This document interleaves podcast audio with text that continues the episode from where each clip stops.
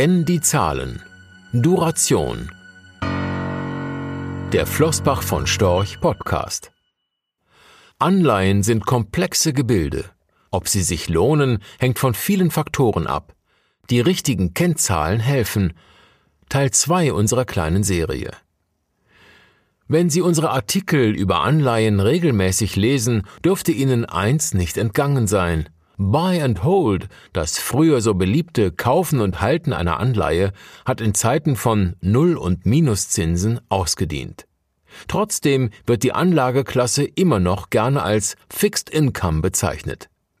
Zu Unrecht, denn nur wer ständig alle Ertragsquellen nutzt und die Papiere temporär hält, kann noch auskömmliche Renditen erzielen.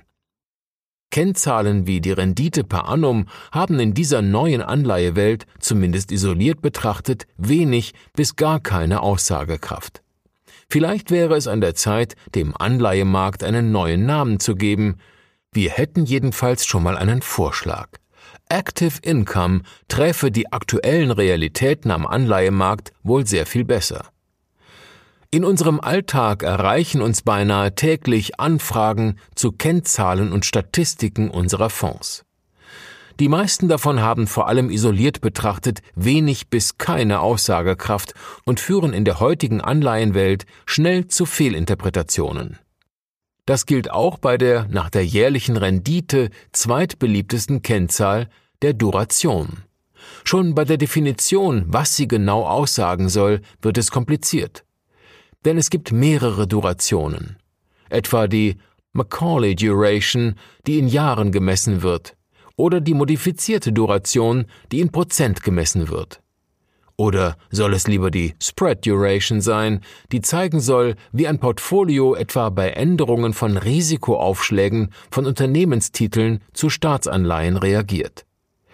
Natürlich gäbe es auch noch die Effective Duration, welche die Wirkung von Optionen im Bestand berücksichtigt. So unterschiedlich die zahlreichen Durationsbegriffe auch sein mögen, eines haben sie gemeinsam. Es handelt sich um rein mathematische Größen und in den meisten Fällen nur um die Durchschnittswerte des Portfolios. Schon allein deshalb sind sie mit Vorsicht zu genießen, aber der Reihe nach. Beginnen wir mal mit der Duration nach Macaulay, die in Jahren gerechnet wird.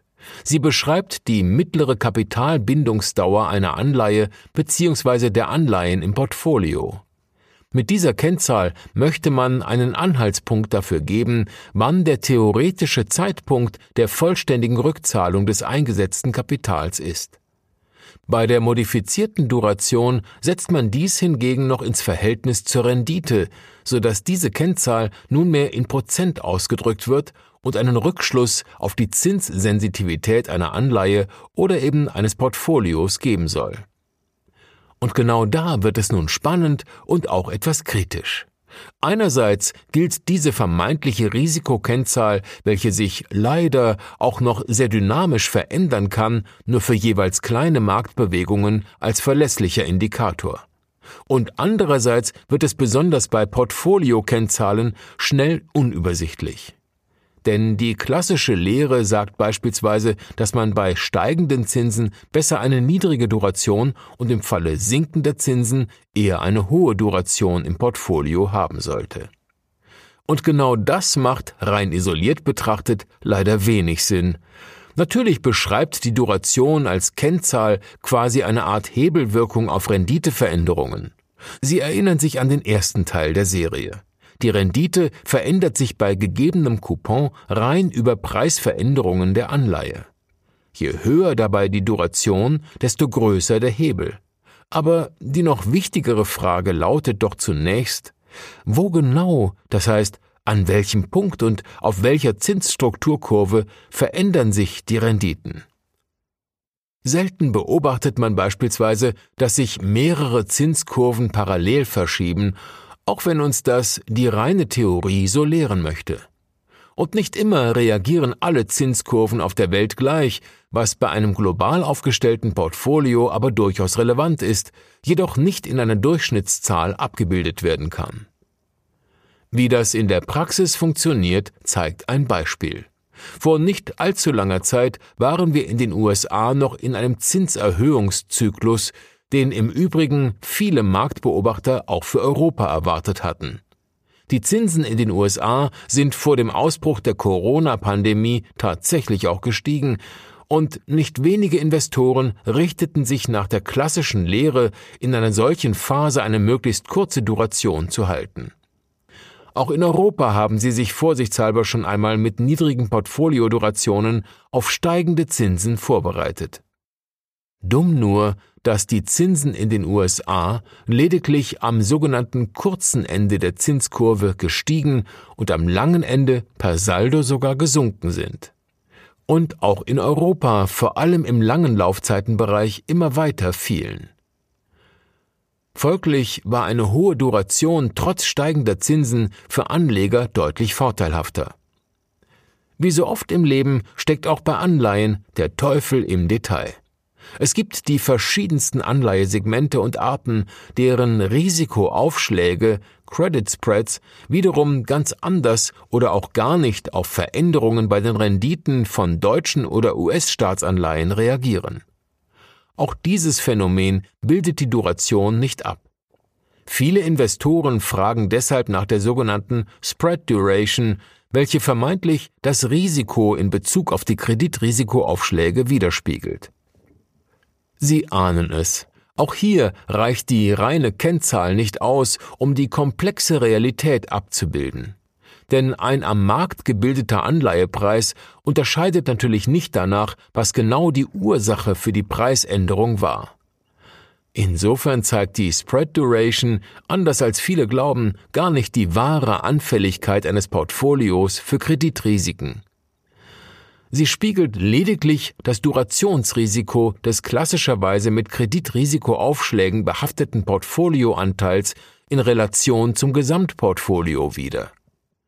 Dennoch erzeugt diese Kennzahl bei vielen Anlegern noch den klassischen Impuls, je höher die Spread Duration, so ihre Überzeugung, desto risikoreicher soll das Portfolio aufgestellt sein. Auch in diesem Falle, Sie werden es sich schon denken, geht die auf eine isoliert betrachtete Kennzahl eingeengte Weltsicht an der Wirklichkeit vorbei. Oder was empfinden Sie, natürlich auch isoliert betrachtet, als risikoreicher? Eine etwas höhere Duration im Bestand von Unternehmensanleihen mit Top-Bonität oder eine etwas kürzere Duration bei High-Yield-Bonds, also Anleihen von Emittenten mit zum Teil schwacher Bonität, die auch gerne mal als Ramschanleihen, Junkbonds bezeichnet werden. Auch wenn die Analyse der Kennzahlen vielleicht etwas akademisch wirken mag, möchten wir uns bei der Gelegenheit auch der bereits erwähnten Effective Duration widmen. Diese soll vermeintliche Optionalitäten in Anleihen berücksichtigen und die Durationskennzahl entsprechend bereinigen. Da kann es dann tatsächlich vorkommen, dass Anleihen mit negativen Durationen ausgewiesen werden. Das hat den Effekt, dass mit Blick auf die Definition der durchschnittlichen Kapitalbindungsdauer Anleger in diesem Falle natürlich rein theoretisch ihr Kapital zurückerhalten, bevor sie es überhaupt investiert haben. Die diesbezüglichen Zusammenhänge hier im Detail zu erläutern, würde wohl den Rahmen sprengen. In Kurzform kann man aber sagen, dass es gerade bei in Anleihen vorhandenen Optionalitäten, wie zum Beispiel bei speziellen Kündigungsrechten, sehr stark auf das jeweilige Detail sowie ungeschriebene Marktgesetze ankommt und eben nicht auf theoretische Finanzkennzahlen. So erklärt sich im Übrigen auch, warum wir im zweiten Satz dieses Absatzes das Wort vermeintlich in Klammern hinzugefügt haben. Klingt alles furchtbar kompliziert? Ist es auch. Aber mit Expertise, Erfahrung und kaufmännischem Gespür sind Anlagen am Anleihemarkt kein Hexenwerk. Man sollte jedoch in dem in den vergangenen Jahren immer anspruchsvoller gewordenen Marktumfeld vielleicht erwägen, die Entscheidungen Profis zu überlassen. Das ist natürlich auch weiterhin keine Garantie für den Erfolg der Kapitalanlage. Es kann das Chance-Risiko-Verhältnis aber ungemein verbessern. Rechtlicher Hinweis Diese Publikation dient unter anderem als Werbemitteilung. Sie richtet sich ausschließlich an deutschsprachige Anleger mit Wohnsitz bzw. Sitz in Deutschland, Österreich, Luxemburg und in der Schweiz.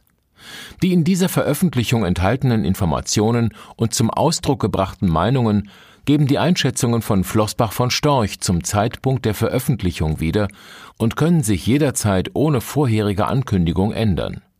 Angaben zu in die Zukunft gerichteten Aussagen spiegeln die Zukunftserwartung von Flossbach von Storch wider, können aber erheblich von den tatsächlichen Entwicklungen und Ergebnissen abweichen.